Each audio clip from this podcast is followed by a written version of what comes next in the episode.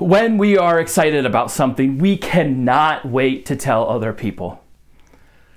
Like Philip in today's gospel, we, we tell our friends and our family something. We, we tell whoever will listen to us to come and see this, this most amazing thing that I am experiencing right now. Even when I start to say these words, I can start to feel myself get excited, and I don't even know who I'm inviting and to what I am inviting them to. But I want you to come and see right now. You know, whenever I have said this to someone, they can tell that what I am inviting them into may change their perspective on something, or it may even change their life in one way or another. That's how powerful these words, come and see, can be. Now, maybe it's, it's a book that you are reading, maybe it's a movie that you saw, maybe you are inviting them to join a class or, or community, but you are coming, but you are inviting them to come and be a part of something special, be a part of something that is worthwhile of you sharing it to them. The only thing that you know is that you want them to come and see.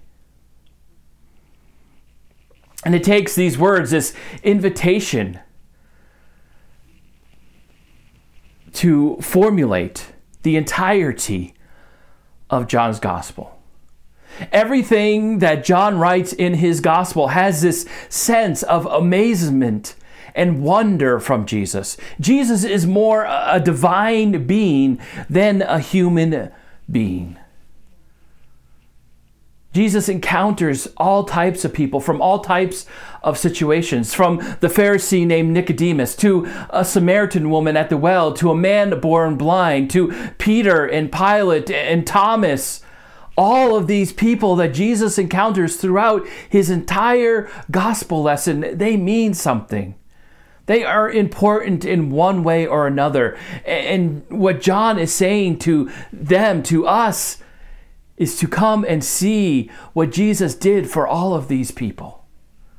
Because in encountering Jesus through their story, we are encountering Jesus in our own stories, in our own callings from God.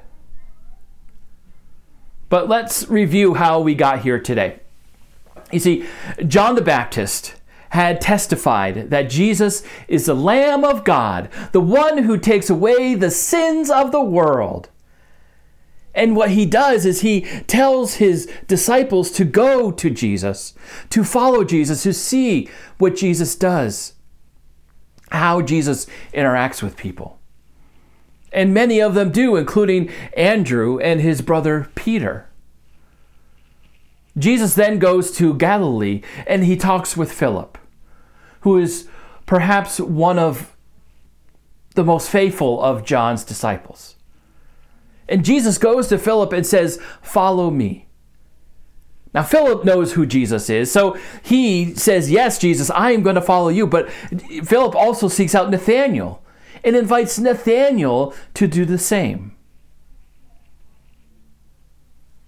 Now, it, when Philip went to go see Nathanael, he may have this fear that we have when we think about sharing our faith with someone else. Because when we think about fa- sharing our faith with some, someone else, we feel like we may be rejected by that person. The, the person that we are sharing our faith with is going to say, I don't want to hear about your faith. Th- that's not something that you should be bringing up right now. I don't want to hear about God. I don't want to hear about Jesus. That's what we are afraid of. And that's one of the reasons why we are scared to share our faith. And for Philip, that thought becomes true because Nathanael says to Philip, Nothing good can come out of Nazareth. Basically, he's telling Philip that Philip is wrong about Jesus, that Nathanael knows better. And when we find ourselves in a situation like this, when someone is trying to convince us of their viewpoint and we don't want to listen, we start to shut down. Or when we are telling someone about something we want them to come and see, they start to shut down and we just get in an argument or a fight. But Nathanael does listen and, and accepts the invitation to come and see. And what happens is that he is amazed about what he encounters. It is Jesus. And Jesus has seen Nathanael in a way that Nathanael has never been seen before. Jesus knows Nathanael. Jesus knows his hurts. He, Jesus knows his struggles, his pains. Jesus doesn't judge Nathanael. Jesus doesn't turn Nathanael away. He doesn't ask anything from Nathanael. But instead, Jesus invites him to go along this journey. This journey where Nathanael is being called, being called into doing great things, amazing things, things that he can't even think about or imagine right now. When Nathanael starts to see in Jesus is this power, is this authority, this inspiration that is coming out of Jesus in everything that he does. And that's what faith is all about, isn't it? When we go to church each week, we are hoping to find this authority, this power, this inspiration through the words that we read in Scripture, through the words that are preached in a sermon, through the words that we sing, through the prayers that we say, through the interactions that we have with other people. What we are hoping to find in these words of authority, uh, of power, and inspiration is a sense of peace or hope or love or joy, the sense of acceptance and grace, this sense of forgiveness and security. These are the things that we are searching for every single day in our life. And let me tell you, we can find these things when we come together as a community of faith, either in person or virtually, as we are doing right now. When we say to someone, come and see, we can find these things on a Sunday morning.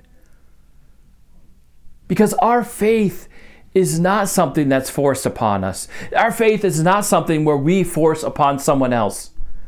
We do not have to accept Jesus as our personal Lord and Savior to feel the love and grace and forgiveness and salvation from God.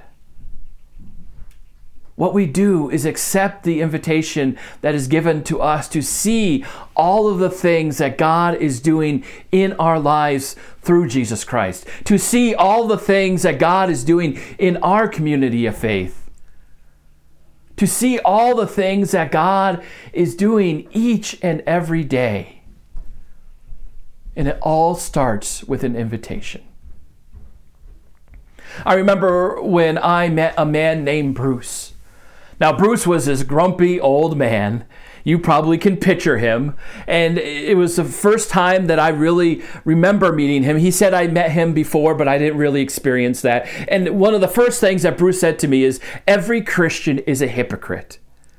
He, he said that he experienced church before, but he thought of church as a place where they tell you to behave a certain way, to do certain things, to give a certain amount of money, and if you don't do those things, that you are kicked out. He told me that there were several churches that kicked him out over the years because he did not conform to the way things that they told him to conform. He said this He said, Pastor Joe, you seem like a nice guy. The things that you are doing in this church are great. But I know you are only doing these things to get more people into your church so that your church can make more money. I took a seat, step back a little bit and I said that, listen, Bruce, this is not true. I said, Bruce, if you want to find out more about this community and why we are doing the things the way that we are doing them, I invite you to come and see. Bruce ended up coming to see, and he experienced God in a way that he never experienced God before. He became a part of the community. He found his peace, love, and joy. He experienced the forgiveness and grace of God. And this is something that he was desperately, desperately searching for. And he came to know God in a way that filled his heart. Right now, one of the benefits of the coronavirus is it's easier for us to tell someone now to come and see than it has ever been before in the history of the church. Because we can do it from the comfort of our own homes. Before, if we were to invite someone to come and see our church, our congregation, what we are doing on a Sunday morning, we would have to invite them to experience our worship in person. We would have to ask someone to get up at a certain time, to dress what they felt appropriate to, to dress to go to church, to arrive at our to- building at a certain time. They would have to figure out how to interact with someone, what door to go in, where to park. They would wonder on their way driving eh, what questions would someone ask, you know, because they're new to the church. And what if someone recognized them that they didn't want to see? And, and all these things would, would be going through their head, and it would be so hard to experience church. But now we can hit that share button on the post where you are watching this.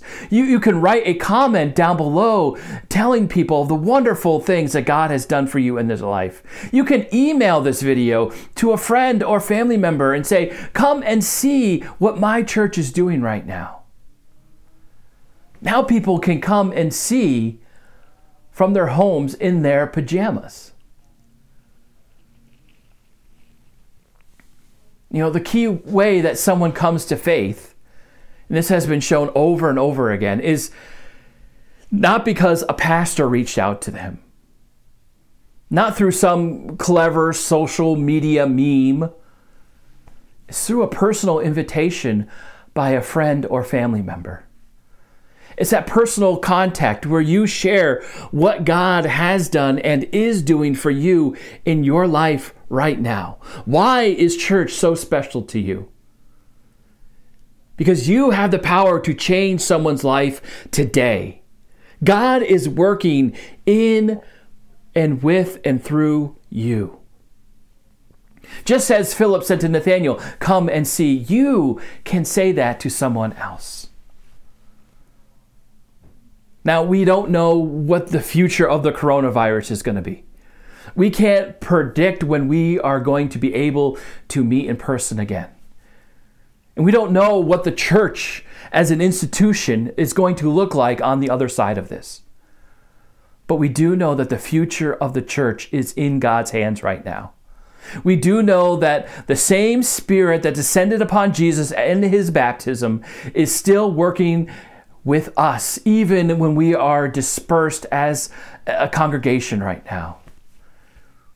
We do know that the Spirit that inspired Philip and Andrew is working through us today. That Spirit is offering us all kinds of opportunities to an extend an invitation to come and see. That Spirit is working in you. That Spirit is working in me. And as you reflect on how God is working through you, how God is inspiring you right now, I invite you to find ways to share that with others as you invite them to come and see this most amazing God that we have. To come and see the most amazing congregation that you are experiencing right now. To come and see the grace, the love, the peace, the acceptance found in Jesus Christ our Lord. Amen.